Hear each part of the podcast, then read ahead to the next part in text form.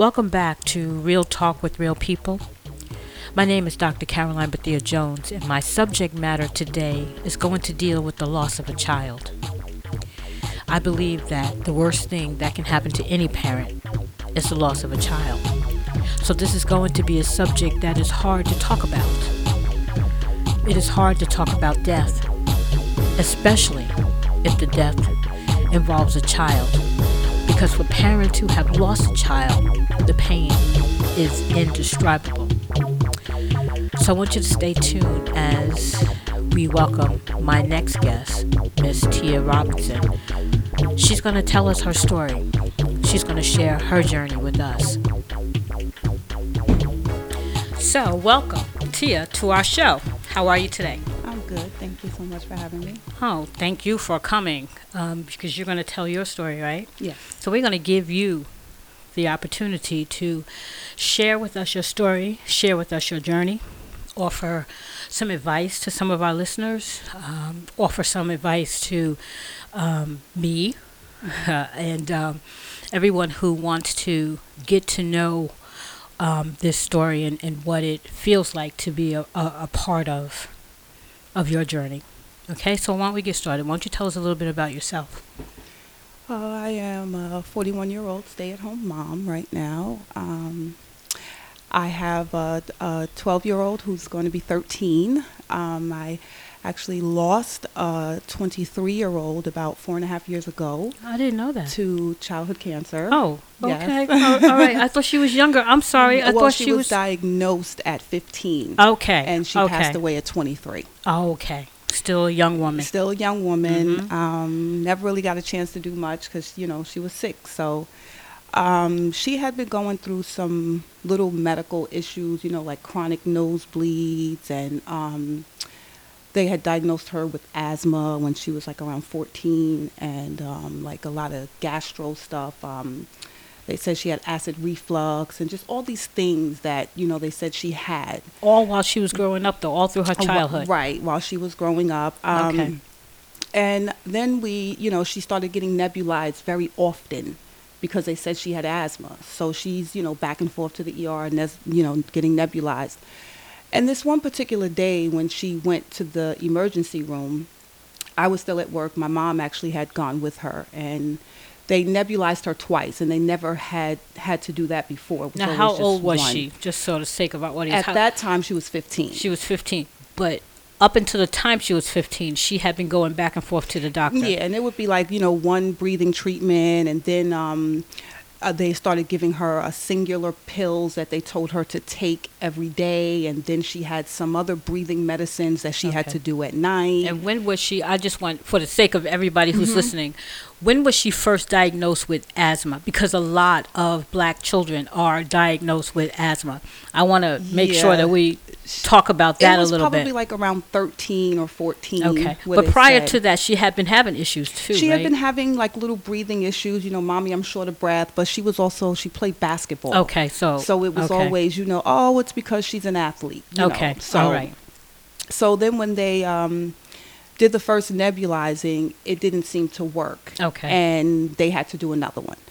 So they did that, and that one still didn't seem to do much. So um, my mother called me and she said, Listen, I think you should come up here. And I said, I really can't, you know, like what's going on? I have so many patients to see. And she said, the, the nebulizing is not working. And, you know, Tish is getting scared, and you really should come. So I said, Okay. Okay. You said so many patients to see. Yeah. So are was you- a- are you was a doctor? phle- phlebotomist. Okay. All right. Because we Yes. Okay. Is she a doctor? Uh, no, I'm a phlebotomist. Okay. I've been I've been uh, uh, in the medical field um, since '98, actually. Oh, okay. And Okay. I um, did inpatient, uh, sorry, in office phlebotomy. Okay. So I had the opportunity to work next to a lot of many different doctors, whether Okay. it's a primary doctor, a specialist, a pediatrician. So I have a little bit of knowledge. Right, Of, okay. You know. Yes. So um, I get up to the hospital and, you know, she's in the room and she's like, Mommy, my side is hurting. And I'm like, Well, how's your breathing? And she's like, You know, it's okay, but my side is hurting. So I'm like, All right. So the doctor comes in and the doctor says, She has been complaining about her side. We really don't know, you know, what it is, but we're going to do an ultrasound just to see. Okay. She said, I don't think we're going to find anything, but because she's complaining, we got to do something. So they sent her for the ultrasound. We're in there, we're laughing and giggling, having a grand old time. They did the ultrasound. On the way back, the nurse says, make sure you get dressed, put on your clothes. You know, we're going to get the discharge papers and you're going to be discharged. Mm-hmm. So we're doing that. We're sitting on the edge of the bed waiting for the nurse to come with the papers, and we see, you know, all the white coats coming down the hall, but we're in an emergency room. Mhm, So you see this all the time. It probably was about 12 people. And they came into our room. 12 And- doctors yes. came into your yes. room. Yes. That was scary. Very, very. Okay. Um, doctors, nurses, technicians, everything. okay. And um, they said, No, you're not going anywhere. And I said, Well, what's going on? They said, Well, we found something on the ultrasound that looks like a sack of fluid. So, you know, me being a single mom, I'm like, Listen, drain it, send it off to pathology, let us go. I got to go to work tomorrow, you know. And the doctor says, No, we can't do that because we don't know if it's solid. So I'm like, Solid? And she says, "Yeah, it may not be a sack of fluid. It just it might be something else. So we're going to admit her, mm-hmm. and we're going to do other tests." So okay, so they did that. Um, we did more ultrasounds. We did X-rays. We did CAT scans. Um, they did MRI. They did everything, everything, blood work, you name it. They did it. So they saw that it was a tumor and that it was solid, and at that point they weren't really sure you know how to go about they wanted to get a piece of it like a, a, a biopsy right, right. And now, they, this is in her lungs, it was actually the first tumor was um, growing it was attached to her diaphragm her diaphragm. and it was growing up into her chest cavity wh- which is a part of why it was so missed Okay. because it wasn't protruding out it was growing up into soft tissue okay. so and like her organs and things like that so they were you know going back and forth each day on how to do you know get the sample they didn't know should we go in through the front can we go in through the side we probably would get a better piece if we went in through her back but it's so close to her spine so it was just a lot of you know worry Right, right. um, so finally they decided to do an ultrasound guided biopsy Okay. they gave her like a little twilight. She did it in radiology. It wasn't like an OR procedure. Um, and it was actually very quick. They did it very quick and she was fine. Um, waiting for that to come back, she's still tremendous amount of pain, having trouble breathing. They're still nebulizing, treating all her pre-existing Yeah. conditions. And I'm sure she was scared too Yeah, at, at yeah, this time. right. Yeah. So then we got uh, the pathology came back um, inconclusive. Was Okay. not enough specimen. Okay. So now they're like, well, how can we do it again? We need to go in and get more specimen and maybe take more so that we can find out what this is so we'll know how to remove it. So, in the midst of them trying to figure that out, the pain just became unbearable. She couldn't even stand up. And um, the team came in for the surgery. They said, We got to go in, we got to operate. We don't even know how to go in. We don't know how to even do the incision. You know, the, the surgeon was very honest with me. He said, I'm not sure what I'm going to see. I'm not even sure how to go about getting in there. So he said it would be maybe about a two hour procedure, which turned into hours. Um, Of course. and when they did the surgery, he came out with this picture and he said, This is what I just removed from your daughter. Five and five pound tumor, humongous. It was huge. And had been growing for years. Had been growing for years. It had to have been for it to be five pounds. Wow. You know, I don't think it just grew overnight.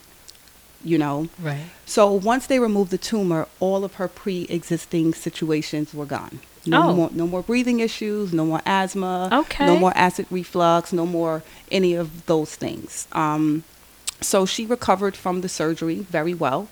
Um, she did like uh, three days in ICU, and then she did like three days on the the main floor, and home we went. Okay. How was her spirits? Good? Great, Great. It was it was great. Because she was in no more pain. she was in no more pain. The fresh out of surgery, the very next day, you know, like they really get you up and moving, right. you know. And at first, she was like, "Oh my goodness, like ma, like I can't move, I can't do this, I can't," you know. And I'm like, "You have to try." Mm-hmm. And there was one nurse who was, she was so sweet. She said, Listen, I don't mean to be harsh, but if I don't move her, mm-hmm. it's going to be problematic later. Of course, yes. And so I understood that being in, you know, the Right, medical you're field. in the field, so right. I, I totally understood that. So I'm explaining it to her like, you just got to try. We could do it slow, but you have to do it. And she was grateful for that in the end because because of that nurse, every single surgery, she was like up and moving, okay, up and moving. good. So um, we get discharged from the hospital, thinking, you know, we're going on with our life. You Mhm. know, surgery's over, tumors removed, you're good. The day after Thanksgiving, we got a call. Now, before they called with this, it was um, they kept sending it places. The f- they sent it to the pathology within the hospital. They did not know what it was. Then they sent it to uh, like a medical school. They didn't know what it was. They sent it all over. And every time they sent it back, the doctor would call and say, listen, we still don't have an answer yet as to what this is. So the day after Thanksgiving, they had an answer. And they called me and they said, you have to come in because we have, um, we have to start discussing treatment that includes chemotherapy. And so um, we go into the hospital, and they said that they had sent it to the Women's and Children's Hospital in Boston. That's who determined that it was something called rhabdomyosarcoma, which is um, cancer of the connective tissue and muscle. And so they said that she had to do 46 weeks of chemotherapy, um, which is four cycles. One cycle is about 11 or 12 weeks of treatment.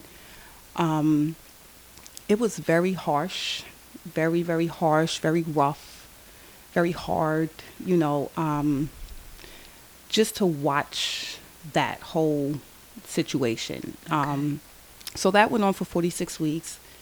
And she bounced back pretty well, even though, you know, she lost all her weight, lost her hair, you know, went through that whole thing Right. um, she kind of bounced back pretty quickly. Um, she was cancer free for a year, like a year and a half. Okay. Um, for it did return. She had another tumor. Now the tumor was kind of in the chest area, not in the diaphragm. It had kind of moved up. Okay. So she had that. Is that is that normal? Is being in the medical field um, is that is that normal? Well, for the type that she has, um, Okay. there's four different types. I can't really think Right, of all the names of them yeah. right now, but if you have them on the brain or the neck or the head, that's one type. If you have it on a limb, that's another type. If you Mm-hmm. have it in the torso area, that's a different type, and that's the type that she had. Okay. Um, I mean, I they call it all rare. You know, when you have hospitals and hospitals and hospitals full of kids fighting this, I don't see anything rare. Okay. But when you look at cancer as a whole, it is very rare for a child to have cancer. You know, What are some of the causes? Do you know? I don't really know the cause. I have my suspicions. You want to share your suspicions? I definitely have my suspicions. Um, you know, we eat a lot of crazy stuff. yeah. You know, they they've been telling us for years and years and years not to drink the water. Um, my, my daughter did a lot of research on her own because she didn't understand why she had this and Not where to it came drink the water where where you lived or Yeah, you like they say drink bottled water. Like don't drink anything from the the tap. But The we tap. shower with it. We cook Okay. with it. We Yeah. do all these things with that water. You know, so I mean, it could be environmental. Mhm. You know, uh, where my daughter went to school, like all around the school, they were knocking down buildings that were there for 50, 60 years. And they're knocking these buildings down and they're disturbing the ground and they're digging and they're, you know, and then even in one part of her school, like there's a part of the school that's closed. Like you can't even go there because of all the stuff growing in the ceiling. And the school is still, you know, so I have my suspicions. Okay. You We'll, know. we'll leave it at that. But you Yeah. know, Yeah. So has I- there, has there been any other cases other than your daughter? Oh yes. Okay. Oh yes. All right. Um, there was actually a, a young Because you look like someone who will do their research. Oh, yeah. And Oh, uh, yeah. you look Yeah. you look savvy enough to. There was a young Yeah. man who had uh, he didn't have what my daughter had. He had like a, a kidney cancer, a tumor on the kidney, and you know when they found that, it was like quickly he he was gone. You know, it, was very quick, and That's sad to hear. and I just so happened to know the family, so I was in shock because I knew the kid. I watched the kid grow up, you know what I mean? So it was a shock to me. And then after that happened, it was my daughter, you know, and it's like it's it's still it's just more and more kids that are coming up with these tumors. Now years ago it was leukemia. Right. right. Now it's these tumors, and nobody seems to know where these tumors are coming from. You know, and when I did call, you know, I called the city to, to see about the environmental stuff and how can we find Mhm. out, and it was kind of brushed off. You know, they were like, oh, if that was the case, you won't find out for about 15 to 20 years later that that was what caused, you know, whatever. Sadly, that's true though. So, yeah. But you don't strike me as a individual who just let things roll off the back. No, I do a lot of research. You strike me as someone who does. Yeah, and sometimes with the research that I do, it it pushes me to do more research. Mhm. You know, because it's like I'll find out something in one area, and it's like, okay, wait, now that has developed more questions, so I have to go and research all of that. So yeah, it it does definitely. I research a lot. I try to find out my own answers and not listen to what everybody says. I try to look things up and Right. you know.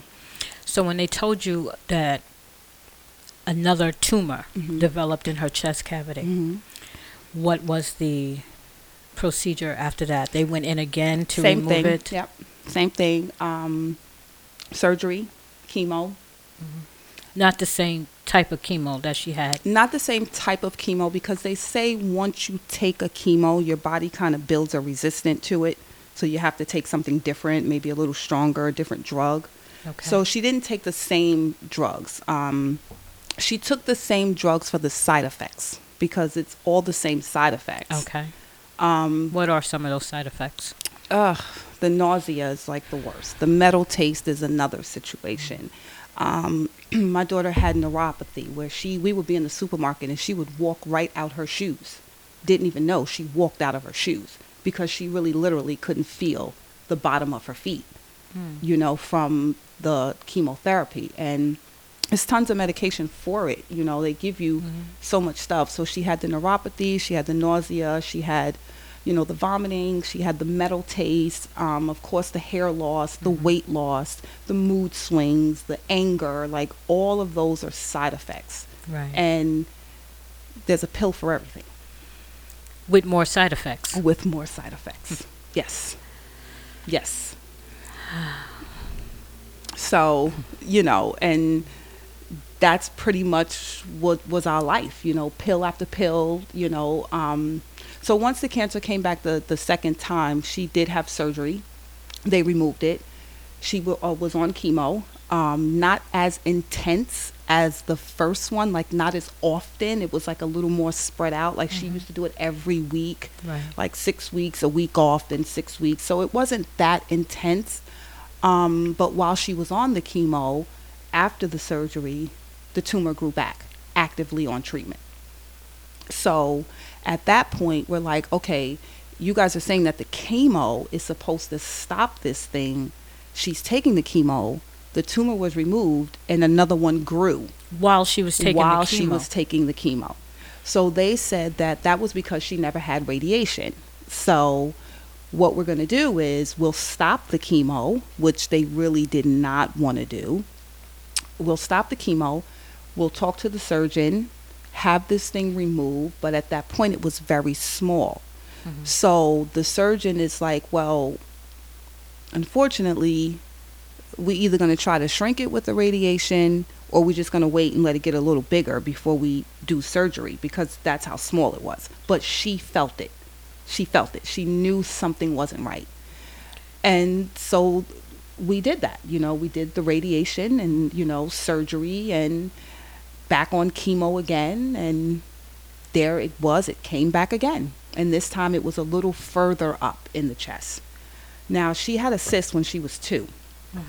Um, they removed that cyst. Um, when she came out of surgery, she did like a, they called it pooling. Like her chest started to kind of blow up, and the, like the blood was collecting on the inside. So she had to go back in so that they could drain that and find out what was bleeding in there, and you know take care of all of that. Um, the same thing happened. The same thing happened in the end with the last surgery. Um, she started pooling in in the chest area around the heart, um, and they really they had to rush her out of ICU for emergency surgery. And the doctor said, you know, I'm going to um, put her to sleep. I'm going to have her on a breathing machine when she comes out because she needs to stay still and she needs to rest. So that was very scary to see, Mhm. you know, her being pushed back in the room with this machine and all these tubes and all this stuff coming out of her. And um, so, with that being said, it makes me question what was that when she was two? Because they always say cancer goes back to its original place. She, so she had a cyst in that area when she was two. Yes. They removed it. They removed it, it came back subcutaneous cyst. But this was in 94. So the technology that we have now, we certainly did not have in 94. Um, did they even check it for cancer? I don't know. I very don't know. scary. Oh, yes. Very scary thought. Yeah. Yeah. But then, you know, I look at the flip side of that too, and I say, okay, well, Tia, if that was cancer at two, and she went through seven years of what she went through at 15, Mm-hmm. She would have been nine when she left here. Mm. So I thank God I had her for 23 years, Yeah. you know, so it's not fun, you know, it, it's, No. uh, you know, but You are incredibly strong, though. As I sit here and listen to your story, my heart is breaking, and I feel choked up. And I look at this this beautiful woman sitting across from me, Thank who see you you appear like you have so much under control. I don't even know if I could even. I I feel teary eyed myself right Mhm. now. I'm going to tell you how. Um, my brother, me and my brother are like, we should have been twins. I'm telling you, we should have been twins. Um, he came out from California, um, getting towards the end. And um, after my daughter passed and we, you know, had the services and everything, because, you know, she planned everything. She did every, planned everything herself. Okay. Um, Strong like her mother. Yeah, she really was. Uh, and she was a jokester about it, too. Oh. um, as my brother, you know, I'm taking him to the airport. He gets out the car. We go inside. He's about to board the plane. He said, "Listen, sister girl." And this is where I get teary-eyed because this is really what, you know, keeps me grounded. You know, he said to me, he said, "Listen, it's okay to cry. It's okay to jump up and down. It's okay to roll on the floor and all of that." Mhm. He said, but do not let it consume you. Because no matter what you do, she is not coming back. And you have to keep going. So when I get, you know, to those moments where I'm crying and I'm angry and I, I just hear my brother's voice and I have to say it's only for a moment.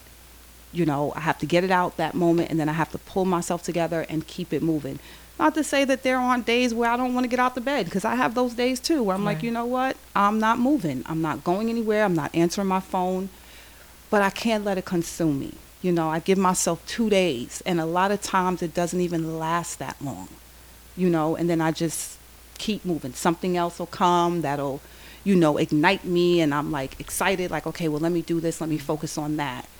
So, you know, it's not an easy journey. It's good days, bad days, happy days, sad days. Right. You are truly a very strong. You know, you're stronger than you think. You're not giving yourself enough credit. I'm I'm sitting here and I'm I'm watching you. You're not giving yourself enough credit. I just want to say that. Thank you. I You will- are. Truly. So you had some help um, in the process when she had to stay in the hospital. Mhm. Um, I can imagine it was costly.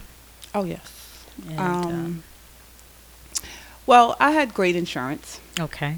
Um, my grandmother taught me that. Okay.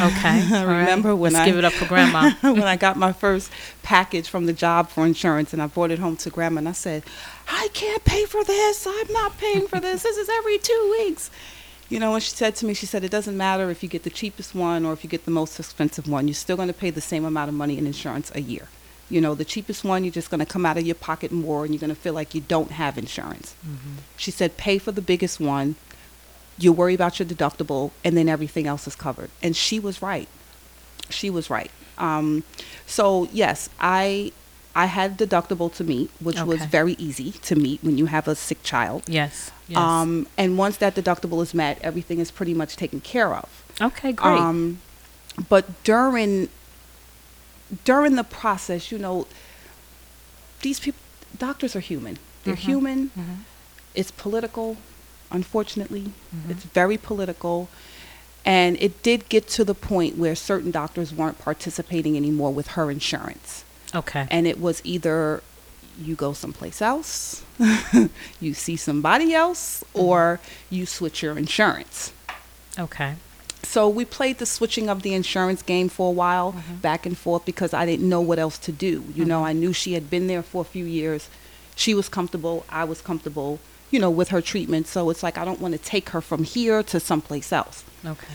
So we did the switching of the insurance for a, a few years, but then, you know, I'm remembering the things that I did on my job for patients, you know, fighting the insurance company and getting them to pay this and getting them to pay that. And I'm like, wait a minute, I can do this for myself. You know, I Mhm. need to do this for her. So when it got time for her to have um, the surgery before the last, that surgeon was no longer affiliated. Well, he was not that he wasn't affiliated, he wasn't affiliated with the clinic. He was still affiliated with the hospital, but not with the clinic. Okay. So they didn't want me to use him. Okay. They said, no, you can't use him. You have to use this other doctor who came in. You know, they give you the sun, the star, and the moon. You know, oh, they're wonderful, they're fabulous. And I said, no, I don't think, you know, we're going to do that. You know, Tish is not comfortable with this doctor. Mhm. Um, before Tish got treatment, surgery, anything, she researched these doctors like, like she was about to give them a job wow, it for looks real. like it- I, I can see this running in the family, and I can see it starting with your grandmother. yeah. You're some smart, some Yeah. smart young ladies here. Yeah, and she and it was so funny because when they told her who the new surgeon was, Mhm. she took her old surgeon's bio Mm-hmm. and she put it next to the new surgeon's bio and put it on Facebook and said, "Who would you guys choose?" Wow. The surgeon that she wanted, his bio was two and a half pages. Mm-hmm. So she's like, he has more experience.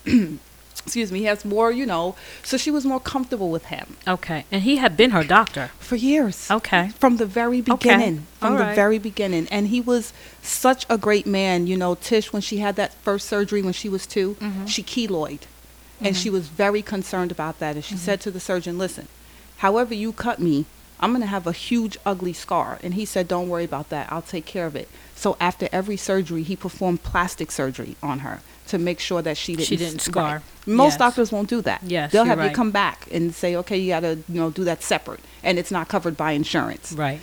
um, so you know, she chose him, and because he wasn't affiliated with the clinic, made him not affiliated with the insurance anymore. Okay. So he would have been out, of, network. Yes. Right. So I'm like, wow, what am I going to do? So the office manager, we had developed a relationship because I'm always on the phone with them, you know, scheduling appointments, getting pathology reports, and so on and so forth. So I said to her, what can I do? She said, only thing that we could do is just let him do the surgery, and we just have to fight. We got to fight the insurance company to get him paid. Mm-hmm. So I said, okay. I said, I'll help. But uh, you get denied, send me the letter. I'll write a, um, you know, and I'll send it in, and you know, we will appeal it. And that's what I did. And the insurance companies are trained to deny the patient Mm-hmm. three times.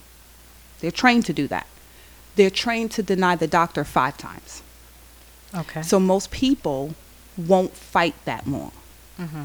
So what I ended up doing was the very first denial that was given to me, I wrote a very lengthy letter speaking about the doctor, speaking about the treatment, why it was important that he stayed her doctor, you know, Mm. just everything. They still denied it. I took the same letter I only wrote a letter one time. Mm-hmm. I took the same letter, I changed the date, and I sent it in again. I did that three times, Mm-hmm. and they paid him. Look at you. And I had to do it every time. We're going to learn a lot from you today. I I really feel like you're going to teach us a lot today. It, you, it, it's work, but Yeah. people think that they have to really sit down and examine this letter, pick it apart, answer each paragraph. One letter, nine times out of ten, they're not reading it. Mm. They just want to see that you're fighting. Okay. you know they deny it you appeal it okay they appealed it once so we got to deny it again Mhm. They deny it again you appeal it again. Okay they appealed it again you know so we let's give her another denial. When you send that third deni- denial in they got to pay. They have to pay. Okay. and they paid him and what is bothersome to the insurance company is now because he's out of network Mhm. you have to pay him the full benefit. Right. and that's what they don't want to do. Now, if they paid him once, hmm um, is that like a, a precedent? So if if it would have happened again, they would have had to pay him the second time, or you still have to you go through that fight. you still have fight, to yep. fight it every single Yep, time. Every single time Okay. because he's not in network. okay. So every single time he did anything to her, Okay. I You had to fight. I had to fight. Okay. I had to fight. And the office manager said to me, she's like, "Wow, I wish everybody was like you because you really take such a load off of me." Uh, well, I, w- I just wish everybody was as interested in their self the way you are, to fight for their selves and mm-hmm. their children and their anything mm-hmm. the way you have. Yeah, she was. That's a testament all by itself. Your mm-hmm. fight. You have a a fighting spirit that I so admire right now. Oh, thank you, thank you, thank you. So y- you know, it was it was definitely a fight, but again, like I said, it was the same letter. I never wrote the letter. I wrote it one time. But you were persistent. hmm I would just change the date and and mail it and fax it. Okay. mail it and fax it every single time. Okay. And they would send the denial to the doctor first, and she would call me, and I would look for my denial, Mhm. and I would tell her, "Don't worry about it, I got it. I'm already. What date do you have?" And I would date my letter off of hers, and I would Okay. send it out before I even got mine. And that that's how it happened. All right. So what happened next after that? Um, so much happened. uh, well, as far as um, the the doctors and you know the chemo and the surgeon, um, when they said that they couldn't do anything else for her, Mm-hmm. um, it kind of became like a blame game. Um, You mean the doctors blaming oh, yeah. each other? Oh, yeah. Well, even with the with the doctor not being affiliated with the clinic anymore, right? mhm. That became a blame game too. You know, like, oh, you can't use him. He's incompetent. He's not this. He's not that. But he was God Mm-hmm. in the very beginning. Mm. You know, he was everything. Oh, he's wonderful. He's great. He's the best that we have, and he's this and he's that, and which he really was. Mhm, You know, when he, when my brother came from California, he walked up to the doctor. He said, "Listen, I'm the overprotective uncle, and I don't play with my niece." And the doctor said, "Great." Because I'm the overprotective doctor, and I look at her as my daughter. Okay. And he was he really treated us as as that, you Okay. know. So, I mean, so much went on. so much, so much, so much. We definitely had um, help from the fund too, because there were some things like you know that are out of network, and some things that just weren't covered. Like I had medications that weren't covered. Um, when she started really having the problem in her feet, she went from 300 milligrams of Neurontin for her neuropathy to 600 milligrams, Hmm. and every milligram is $100. Okay. So that was like a six hundred dollar, Yeah. you know, and it was like, well, how am I supposed to handle that? Mhm. So it turned around that okay, well, you can't get it from the hospital. Mhm. If you get it maybe from a pharmacy, it'll be cheaper than getting it from the hospital. The pharmacies didn't carry that, so it was okay. Well, you have to call your insurance, Mhm. and you may have to get it through specialty. Mhm. So we had to do that. You know, we were getting it through specialty, which was a $75 copay through my insurance versus $600 through the private, you know, Okay. Um, like a CVS or something like that. Um, so I had to deal with that. Um, then there came a time where the pharmacy didn't take her insurance at all. Okay. at the hospital. So I couldn't get any of her meds from the hospital. Being inpatient, I had to run to the pharmacy down the street to get her medication to bring it back. Did that a couple of times, but then I said, you know what? This makes absolutely no sense. Somebody is going to have to do something because I'm leaving her here to go to the pharmacy, to stand online, to get the medicine, to come back, to get it to whoever, whatever department here, then back upstairs with her. That's taking too much time away from her, and I feel like I'm doing too many other people's jobs Right. you know. So the fund said, we'll handle it. Okay. The fund. Can you tell us about Yes, the fund? The fund is, um, it's called the Tomorrow's Children's Fund. Uh, every hospital has a fund. Every Okay. hospital. Every hospital. Every hospital has a fund. Okay. Okay. For this particular fund, they um, help people get back and forth to the hospital because people come from all over okay. to have treatment there. It's, it's a children's hospital. Um, they took up some of the costs for LaTisha's medication when you know it wasn't covered by insurance. They would give me gift cards to pay for it. Um, they pay a lot of your bills for you. Um, they kept us afloat probably for about three years out of her illness because you know things get tight, things get tough. Mhm, You know, you're not working. I had exhausted all of my funds from wherever they were. Um, so now you just have job protection with no money. Mhm, Um, so you know they they pay the rent, they pay the PSE&G bills, they do a lot of different things for the kids, like they for their birthdays, because a lot of them spend their birthdays in there, holidays, and all types of things. So they try to make it as normal as, As possible, possible, you yeah. know. So the fund is very very important. Mhm. I've had so many people come to me and say, you know, wow, since your daughter got diagnosed, you know, I've been donating to the American Cancer Society. I want to help. Okay. I'm not to talk bad about any society or any fund or anything like that, but if you really want to help someone that you know is ill, mhm. donate to the hospital they're being treated at Okay. because Through the hospital's fund. fund, right? Okay. Because Great information. the yes. funds is what really helps the patients, Right. You know, but if people don't donate, they can't help, Okay. you okay. know, and, And how that's where can- we are. How can they donate to the um to the children's fund? The Tomorrow's Children's, Tomorrow Children's Fund, um, it's at the Hackensack Hospital. okay. and it's just called Tomorrow's Children, you know, Okay. TCF, Tomorrow's Children's Fund.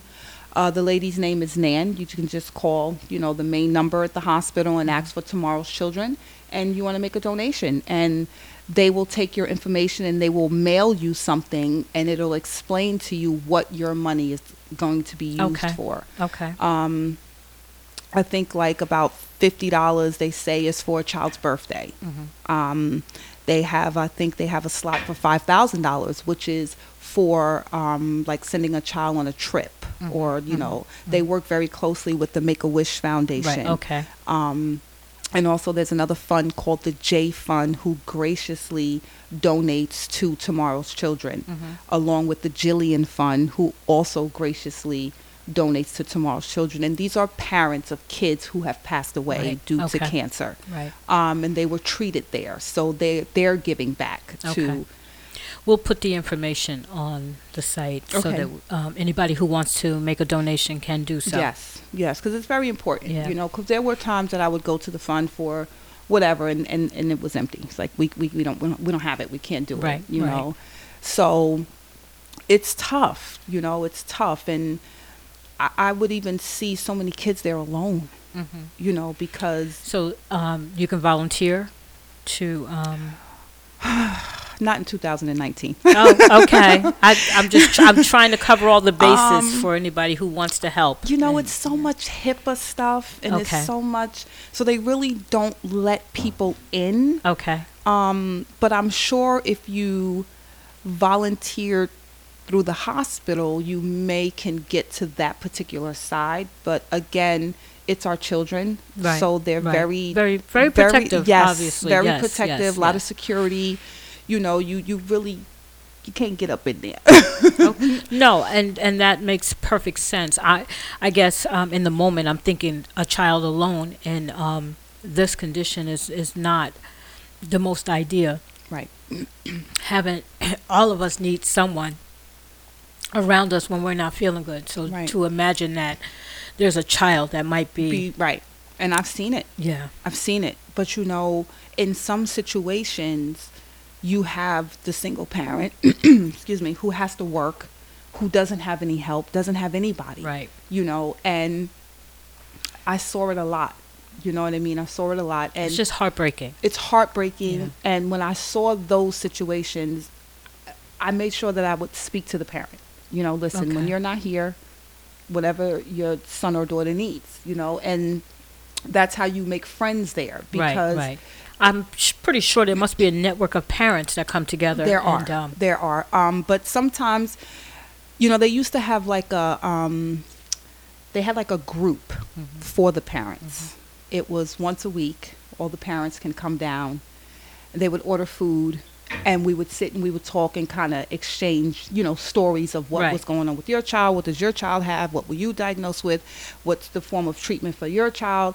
And we would talk about that. And it got to the point where I think we were sharing a little bit too much with each other, okay. and they stopped it. Okay. so, yeah, I mean, it would be great if we had a room, a place, Right. But um, because some people, some parents don't want to talk about it. right, right, right. You It's, know, it's a hard subject. yes, because I've had It is a parents hard that subject. didn't even want me in their room. Like, listen, I'm just going to go buy a newspaper. Do you want a newspaper? And they're like, no, no, no, I'm fine. So some people don't want to be bothered with it because they don't know what to say, what to do. They're scared. They're upset. They're, you know, and they're alone.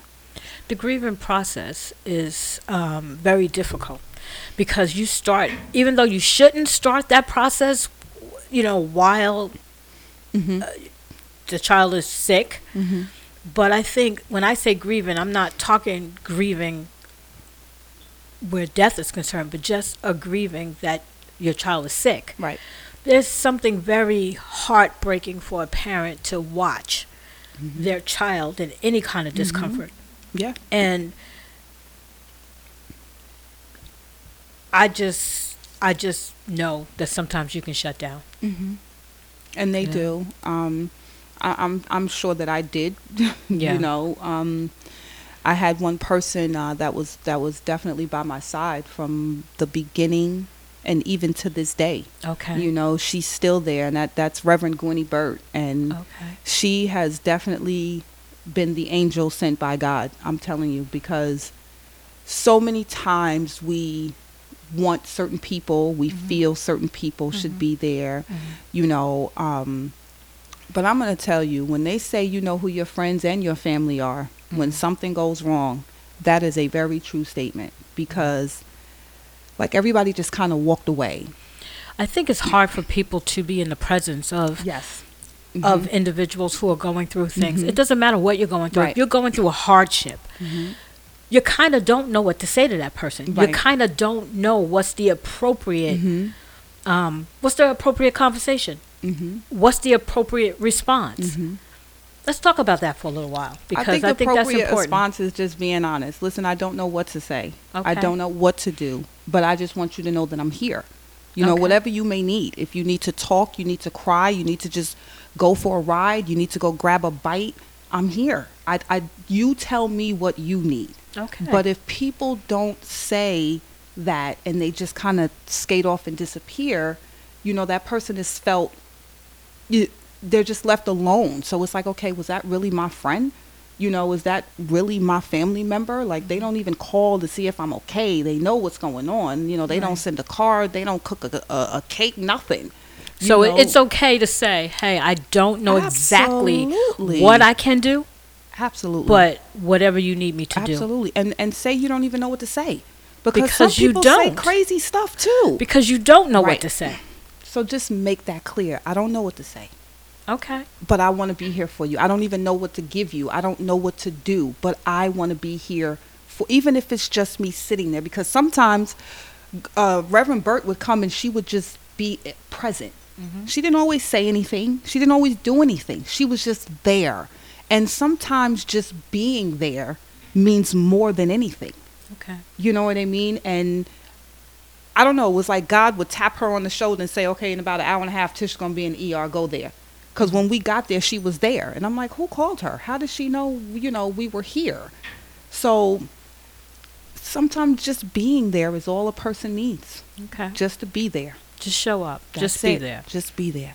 Sometimes even in silence. Yeah, absolutely. Okay. Absolutely. Because Good then it know. makes it, it made me feel like I wasn't alone and that I did have somebody to turn to. Even Mm-hmm. though in the beginning I was like, where did she come from? You know, I, Mm-hmm. I didn't even we didn't even have a relationship like that, you know.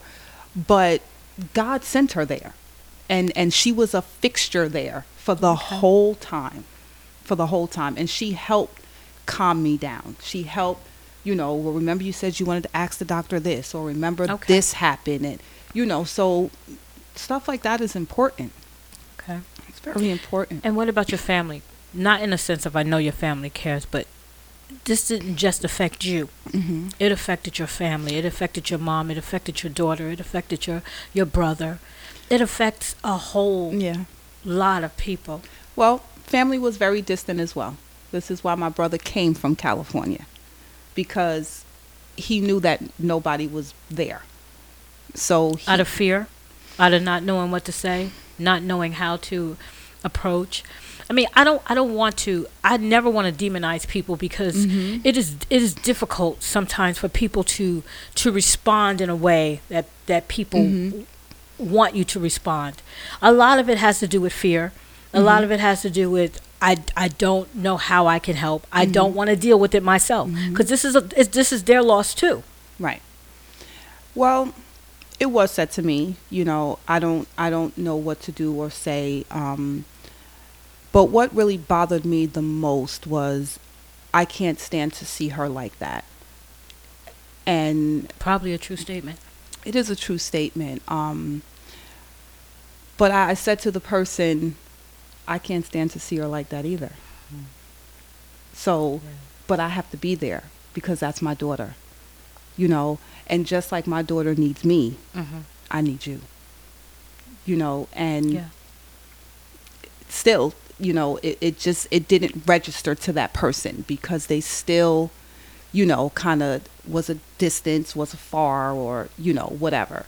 So that's why I had, um, you know, I had said before, um, don't try to plan who you want to be with you through your journey because God is going to send you who you need to have Okay. because the ones you think are going to be there, the ones you think that you need, Mm-hmm. no. Mm-mm. So yeah, I really thought that my family would really be by my side, you know, during this whole journey, especially since they're here. Mm-hmm. Mm-hmm. But no, oh no. Okay, well, what advice do you give to family members even now? Um, because I think even now sometimes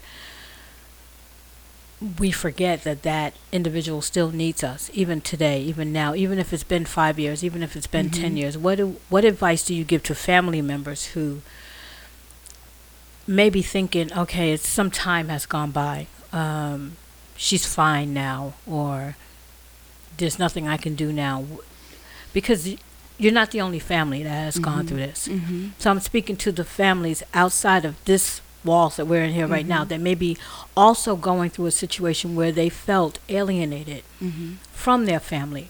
It's not too late, right? It's never too late to heal those wounds. Right.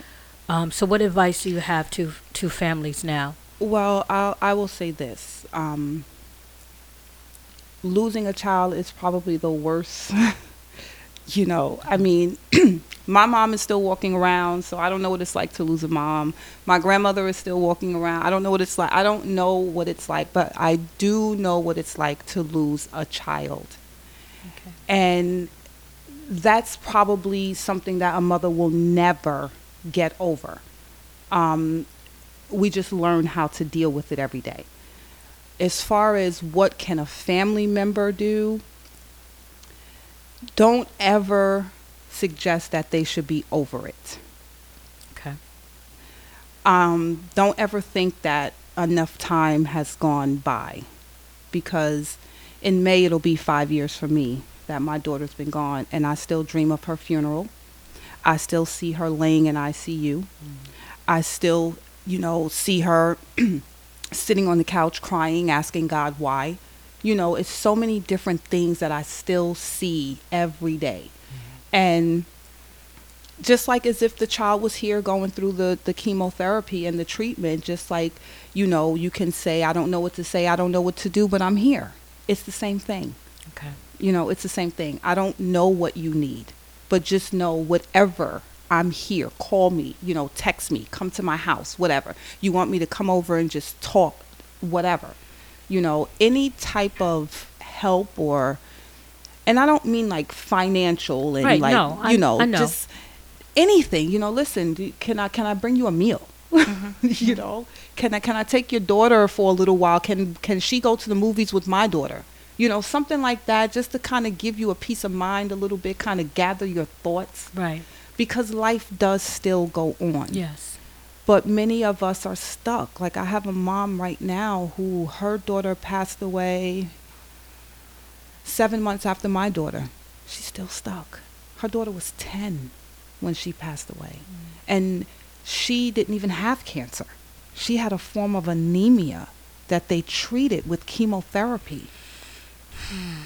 That's a subject I'd like to talk about if we can briefly talk about that for a minute. Um, I had a conversation with you, so you know that I also was treated with um, Lupron, which is a um, what is it? A prostate cancer It's a drug, for prostate cancer, yes. Right. Um, I have fibroids, and they gave me that drug. I had the three shots for three Mhm. months, and it was the most devastating three months of my life. That was in 2011. It is 2019, and I am still Mhm. suffering the side effects of that drug. Mm-hmm. Still don't know what's in store for me, to be quite honest with you. Mhm. Every time I turn around, something else is starting up. Right. Why do they do that? Well, unfortunately, it ain't about you. Somehow I didn't think it was about me, but Um, you know, why do they do that? It's about the money. Now, okay, we, we might be getting into some shaky ground right here, but I, I'm a rebel like you. Mm-hmm. So they work in cahoots with the Oh, pharmaceutical companies. Absolutely. They So if the kickbacks and all pharmaceutical company says we want you to. Mhm. to push this, push this, push this, they push this Mhm. without any kind of Mhm. thought. No. None at all. Wow. None at all. Yeah, I kind of knew that. Mhm. and I kind of um, I felt some kind of way after I took myself off it. My Mhm. doctor still, Oh, they would have you on it forever. she still wasn't Mhm. trying to take me off this drug. So let but like you, I did my research Yeah. after I was trying to figure out what was going on with Mhm. me, and saw all this stuff, stuff. Yeah. and I took myself off Mm-hmm. of the drug.